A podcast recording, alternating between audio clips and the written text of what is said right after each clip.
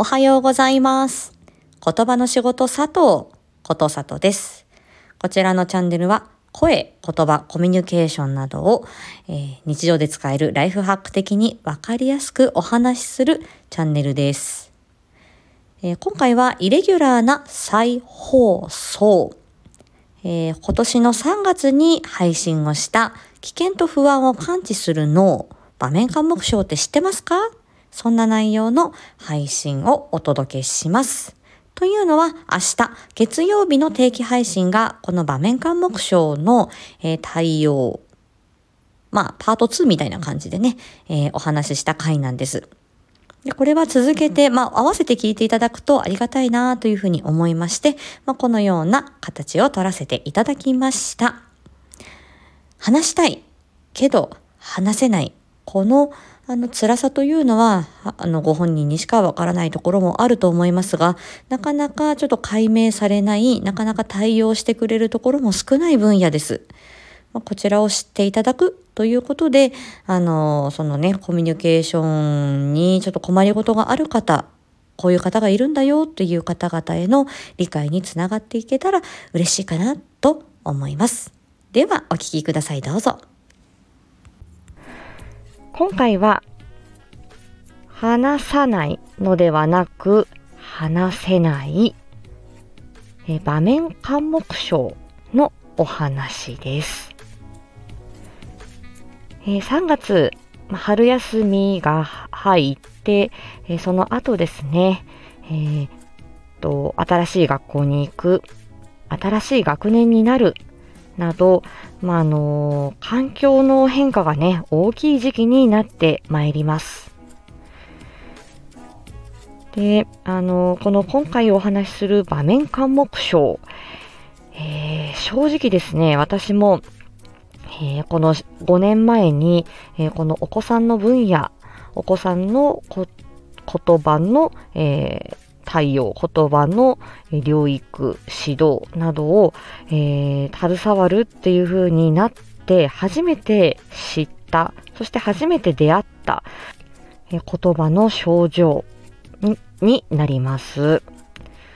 うん。多分これ、言葉の仕事、言語聴覚士になるための学校で、この言葉習ったかなっていうぐらい、えーあまり私自身馴染みのない言葉でしたが、実際にあの放課後等デイサービスに勤務していて、えー何人かこのお子さんに出会っています。えーっと、前回、あの、原始時代の話をしたんですけれども、そこからちょっとつながっているようなところがあるので、少し場面感目症、何なの？ということで少しお耳傾けてみていただけると、すごく嬉しいです。え場面感目、えあるいは選択性感目というふうに言うこともありますが、こちらは、例えば、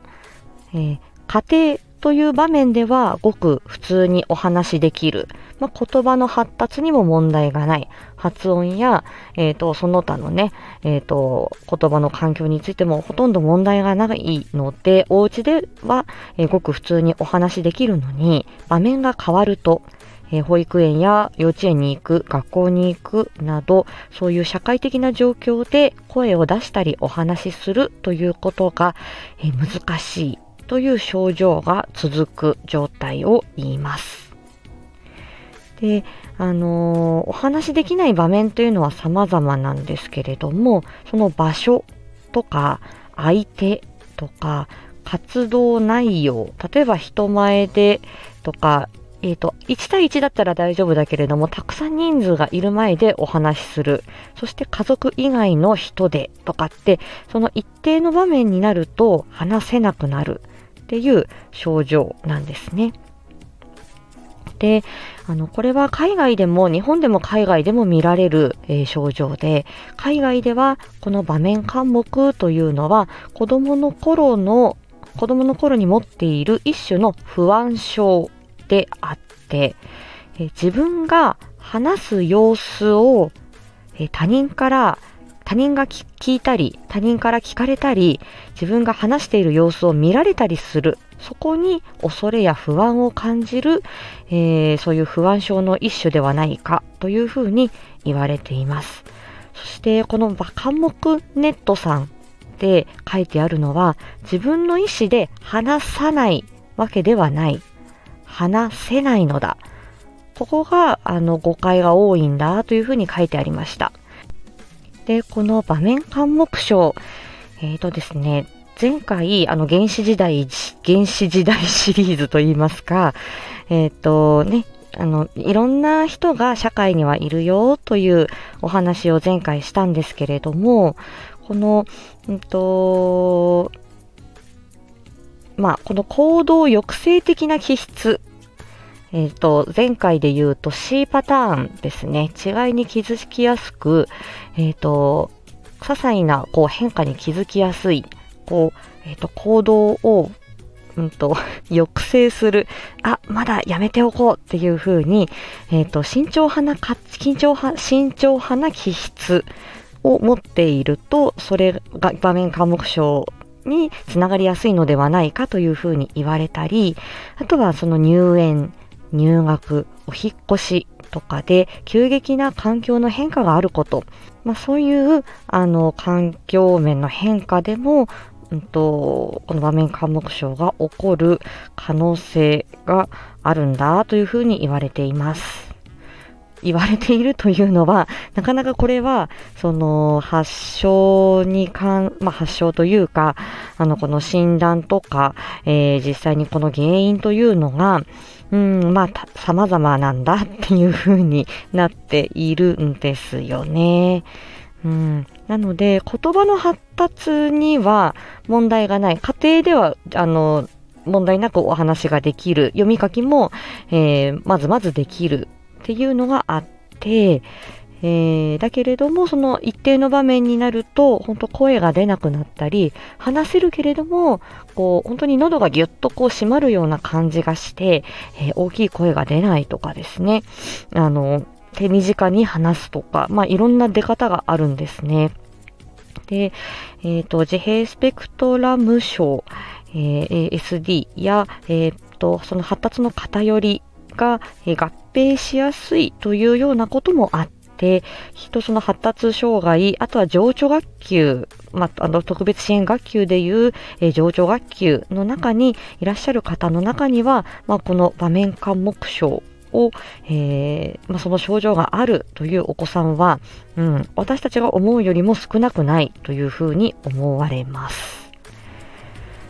うん、本人が一番辛いですよね。言いたいこともあるし、えー、話せないわけでもないのに、なかなか人前でお話しするのが難しい、苦手だっていうこと。で、助けてとか困ったなっていうこと、トイレに行きたいですとかね、そういった時にもなかなかサインが出せないっていうのは、うん、あの、なかなかそれは辛いことだなというふうに思います。で、まあ、発症率など、まあ、0.7%かな、1%にも満たないみたいなことが、まあ、人口比率で言うと書いてあったり、えっ、ー、と、5歳未満、5歳前後で、えー、その社会的な交流、そして人前で発表するというような機会が増える時に、男の子よりは女の子にちょっと多いんじゃないかというふうに、えー、言われたり、えー、まあ、この不安症、本当に、まあ、児童精神科の領域になるんでしょうけれども、うん、本当にこれは新しい領域なんですね。ただ、この場面科目書を親の、えー、過保護、しつけなど育て方のせいではないんだよということは明らかなようです。で、この症状の改善には、周りの人の理解、そして接し方の工夫が欠かせないということで、そこで私たちの役割、えー、言葉の仕事がどう関わっていくかということになります。で、えっ、ー、と、すごく私悩みました。で、これツイッター上でも言語聴覚士さん同士で、どうしてる？この場面感目症の対応ということで、我々学校で習ってきてないんですよ、正直。うんと、最近のね、えー、この4、5年での、あの、言語聴覚士になった若い方はどうかわからないですけど、さとちゃんはね、ないんですよ、これ。で、本当は、あの、臨床心理士さんまあ、今で言うと公認心理師さんなどが、えっ、ー、と、この場面監目症の分野ではエキスパートになるんですけれども、えー、なかなか、あの、書かれないというのが現状で、えー、言葉に関することなんで、言語聴覚士に相談があることも、えあります。で、これ本当に、あの、手探りなんですけれども、一応私がどんなことを工夫しているか、どんなことに気をつけているかということを、せっかくなのでお話ししたいと思います。えっ、と、数少ない経験ですけどね、これもね。で、私が対応してるのが、小学校の、えっ、と、4年生以上、え中学生、高校生、このあたりの、えお子さんで、えっ、と、場面科目症の方、数例対応を、えさせていただいております。で、どんなことするかっていうと、えっと、喋らせる、あなたが話してっていうプレッシャーをいかに取っていくか、いかにそれを和らげながら人と関わるっていうことに慣れてってもらうかって思ってるんですね。で、あるお子さんは、えー、私あの思ってるのは、えっと、面接官みたいに自分の目の前、対面で真ん前に座られるとこの人に何かしなくちゃっていうそのプレッシャーを感じるので、私はそのお子さんの隣に座る、対面じゃなくて隣に座るっていうところから始めていきました。基本的にはスモールステップで、これあの、と、関目ネットでも紹介されている本がいくつかあるんですけれども、その RPG あのゲームで言うね、RPG のイメージで、あの、最初は、最初から大きい敵キャラに あの、えっ、と、ね、最初から大ボスに、あの、立ち向かっていこうとしても無理なんで、最初はちょっとずつ、ね、あの、なんていうんですか、ちっちゃい敵から、えっ、ー、と、その戦って経験値を上げていく。で、だんだんだんだんレベルアップしてってから、えー、その大ボスに、えー、果敢に取り組んでいくっていう、そういう感じですよね。なんで、最初ちょっとずつレベルアップしていくっていうことが大切なんだよ。そこがスモールステップで段階的に経験を積んでいこうっていうような、えー、ことになってるんですけど、なので、その、例えばそう、私、その相手、私が座る位置、な、あの、個別でね、あの、ほんと二人きりになるっていうだけでも緊張すると思うんですけど、えっと、この人と佐藤さんと、あの、遊ぶ。佐藤さん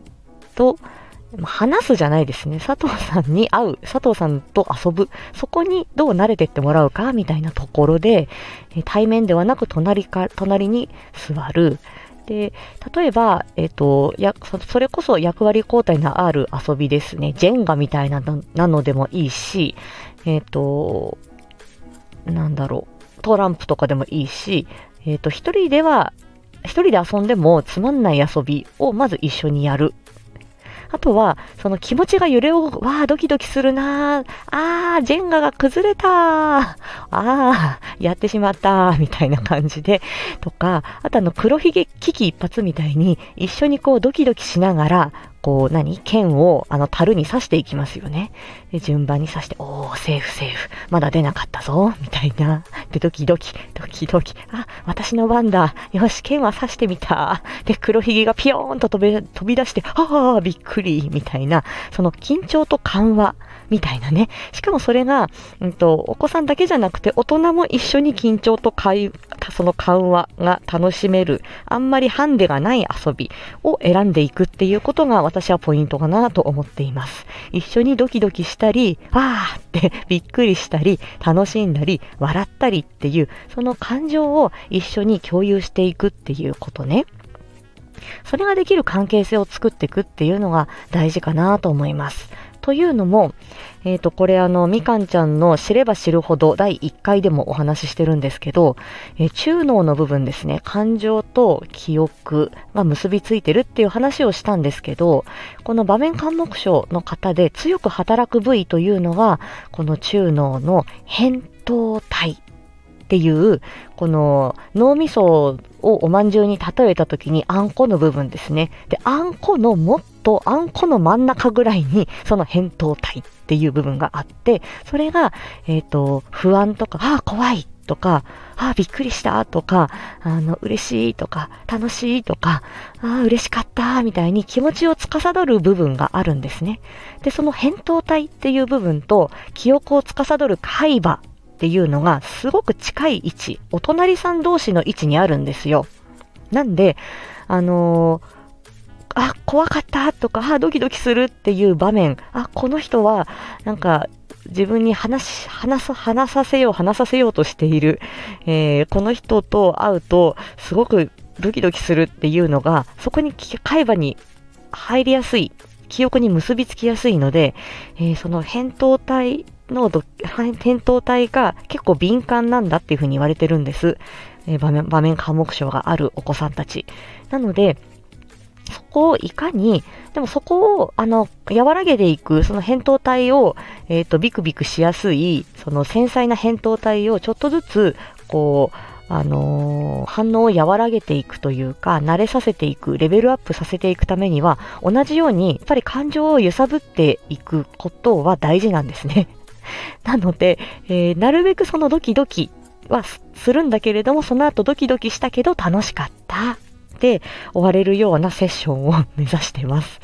なので、まあ、そういうような工夫とか、あとは、うんと、筆談ができるようになったら、そこあの、これとこれ、うどんとそばどっちが好き？とかって、私も自分も喋らないで筆談でこう言ったら、言った時に、あ、うどんだよっていうふうに丸をつけてもらうとか、そういうふうに、まずは、その言葉、その話す、声を出すっていうこと以外のコミュニケーションで、えー二人の、あの、まあ、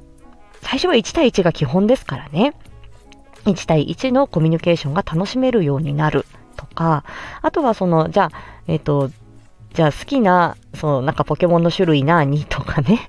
あの書いて、じゃあ、あの、その答えを書いている、自分が答えを書くっていう、その場面も見られるの緊張すると思うので、書いたら教えてっていう風にして、私こう机に伏せておくんですよ。で、あの、書けたら私の肩トントンしてくれるっていう風にお願いをして、それも発信行動ですよね。書けたら佐藤さんの肩をトントンって叩く。それができたら、すごいじゃんっていうことですよ。なんで、ちょっとずつちょっとずつそういう感じで、で、あの、あの、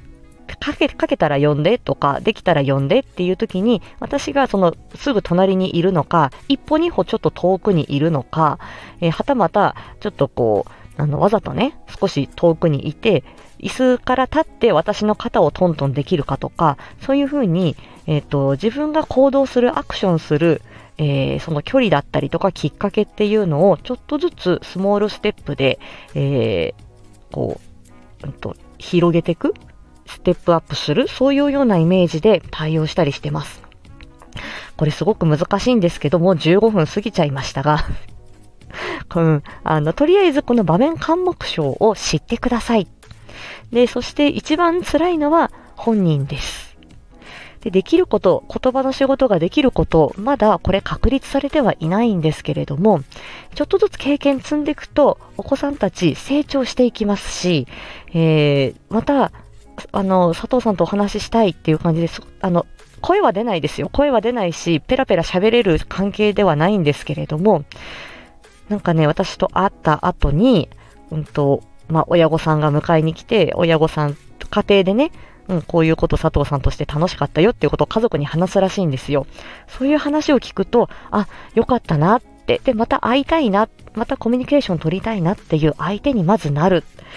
そういう場面をお子さんたちがあの経験を重ねていくっていうことは、これはいい未来、いい将来につながっていくのかなと思いながら支援をしています。はい。まあ、この話はね、もうちょっとあの深まるところがあろうかと思いますので、とりあえず今日は、うんと、場面監目症を知ってくださいと、その回にしましょうか。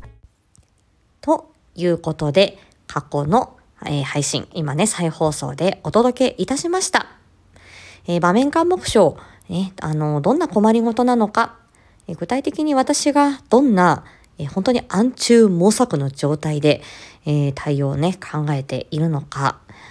えーその、まあ、続編みたいな形で明日定期配信でお話しさせていただきたいと思っております。もし、えー、この配信よろしければ、えー、いいかなと思った方は、いいね、コメントなどいただけますととっても嬉しいです。では今日はこの辺にさせていただきます。今日も元気に過ごしましょう。またね。